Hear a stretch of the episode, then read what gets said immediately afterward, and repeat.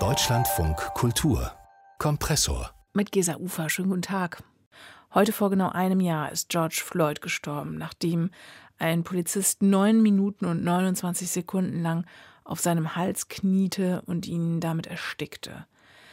Das Berliner Theater Hebbel am Ufer hat aus diesem Anlass auf seiner digitalen Bühne, dem Hau 4, einen Film gezeigt. Bring Down the Walls heißt er. Und der britische Künstler Phil Collins zeigt darin das gleichnamige New Yorker Projekt, das Veranstaltungen zum US-Gefängnissystem mit Hauspartys kombiniert. Hartwig Fenz hat den Film gesehen und mit dem Künstler Phil Collins darüber gesprochen. When I went to the Maryland State Penitentiary, I was 26. I came home, I was 54. And I'll turn 70 in July. I spent more time in prison than I've been home. So klingt Michael Austin am Tag. 28 Jahre Gefängnisinsasse und jetzt kurz vor seinem 70. Und so klingt Michael Austin in der Nacht. I've been watching you for so very long. And I know exactly what is going on. They gave me 22 and a half to 65 years for burglary robberies. So klingt Cameron Holmes am Tag. 22,5 bis 65 Jahre für Einbruchsdiebstahl. Und so klingt Cameron Holmes in der Nacht.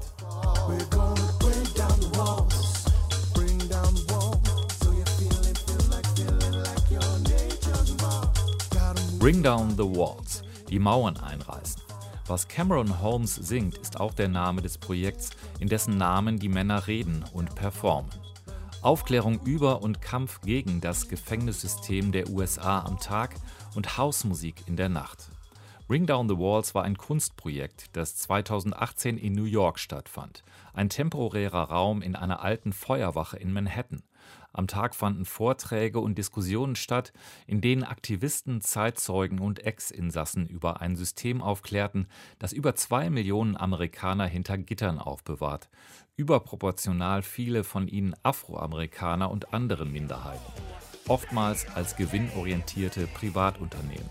The term prison industrial complex comes from military industry complex. Since 1991, the U.S. crime rate has went down nearly half. Phil Collins hat Bring Down the Walls mit ins Leben gerufen. Zweieinhalb Jahre lang hat er für seinen Film verschiedene US-Haftanstalten besucht. Einen Großteil davon im berüchtigten Sing Sing gedreht. Im Musikzimmer des Hochsicherheitsgefängnisses kam er alle paar Monate mit denselben Männern zusammen. Passagen daraus sind im Film zu sehen. Im Music Room ging es logischerweise immer auch um Musik. Collins brachte Mixtapes mit, darauf House-Hymnen und Dancefloor-Klassiker mit manchmal erschütternder Wirkung. One of the people that I was working with, a guy called Boogie, he put on Supernature by Cerrone. That was his request. So Supernature comes on. Supernature fängt an. And the whole place freezes. Und der komplette Raum erstarrt including the people outside. Samt der Leute draußen, die in der Nase bohren, samt der Wachleute, alles erstarrt. Das Versprechen von sowas wie Supernature ist einfach zu viel. Seinen persönlichen popkulturellen Blitzschlag hat Phil Collins in der Hacienda erlebt, dem von New Order gegründeten Club in Manchester, einem Mekka des Acid House in Europa. Die Songs auf dem Album zum Projekt sind die Crème de la Crème des House. Those songs were part of a canon diese Songs waren Teil eines Kanons, der nicht kanonisiert ist. Es ist das Songbook einer Generation, das aber nicht anerkannt wird, das nicht so wertgeschätzt wird, wie es ihm zukommt. Und doch war es eine popkulturelle Revolution und eine, die zu denen gesprochen hat, die wegen ihrer Sexualität, Klasse, Hautfarbe, Behinderung ausgegrenzt waren. Die Songs sind von Ex-Häftlingen wie eben Michael Austin und Cameron Holmes neu interpretiert worden. Ein Titel wie Promised Land bekommt eine ganz andere Message und der Sound des Dancefloors eine spirituelle Bedeutung.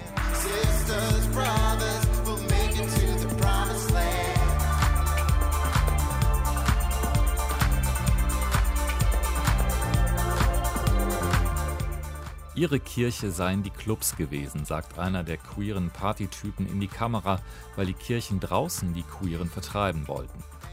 In langen Passagen zeigt Phil Collins die Tanzenden im Rausch der Musik, die Körper mit ihren Styles und Extravaganzen, die Freiheit ohne Diskriminierung, die umso freier erscheint vom Hintergrund des Kerkersystems, das der gleiche Raum am Tage thematisiert.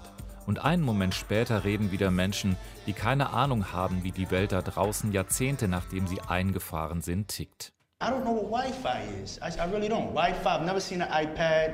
I've never been on uh, uh, what's what's the, the YouTube. Kein YouTube, kein Wi-Fi, kein iPad. Wie Leute, die so lange einsitzen, draußen zurechtkommen sollen, ist völlig unklar. Das Gefängnis besteht aus Choreografie. Der Körper ist das Einzige, das die Menschen besitzen. Deswegen sind Tätowierungen, Bodybuilding, Selbstverletzung, die Haarschnitte so bedeutend. Und die Unterschiede zwischen den Häftlingen und den Wachleuten sind oft auch nicht so groß. Sie kommen aus den gleichen Vierteln. Es ist Niedriglohnarbeit. Sie sind auf eine Art auch Insassen dieses Systems. Bring Down the Walls zeigt einen Repressionsapparat, der so exzessiv vorgeht und so lange immer weiter ausgebaut wurde, dass es unmöglich scheint, etwas auszurichten. Die Statements der Ex-Insassen sind niederschmetternd. Welche Verbrechen sie begangen haben und ob sie damit moralisch diskreditiert sind, hat Phil Collins ausgeklammert. Sie haben ihre Strafe verbüßt. Für Collins ist klar, der Apparat dient der Unterdrückung von Bevölkerungsteilen, die als gefährlich erachtet werden. Die Gefängnisse abzuschaffen, so wie es die Aktivisten fordern, ist illusorisch. Aber mit den Zaubertricks der Popmusik ist eine temporäre autonome Zone geschaffen, in der Freiheit erlebbar und damit machbar erscheint so abwegig es im Moment auch scheinen mag.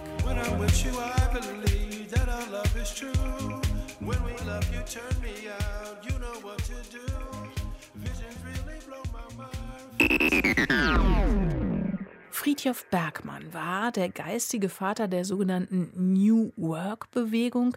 Gestern ist er im Alter von 91 Jahren gestorben. Sein Ziel war es, eine Form von Arbeit zu schaffen, die man, Zitat Bergmann, wirklich, wirklich will. Was für ein Mensch Friedhof Bergmann war und was von seinen Ideen überdauern wird, das hören Sie im zweiten Kompressor-Podcast.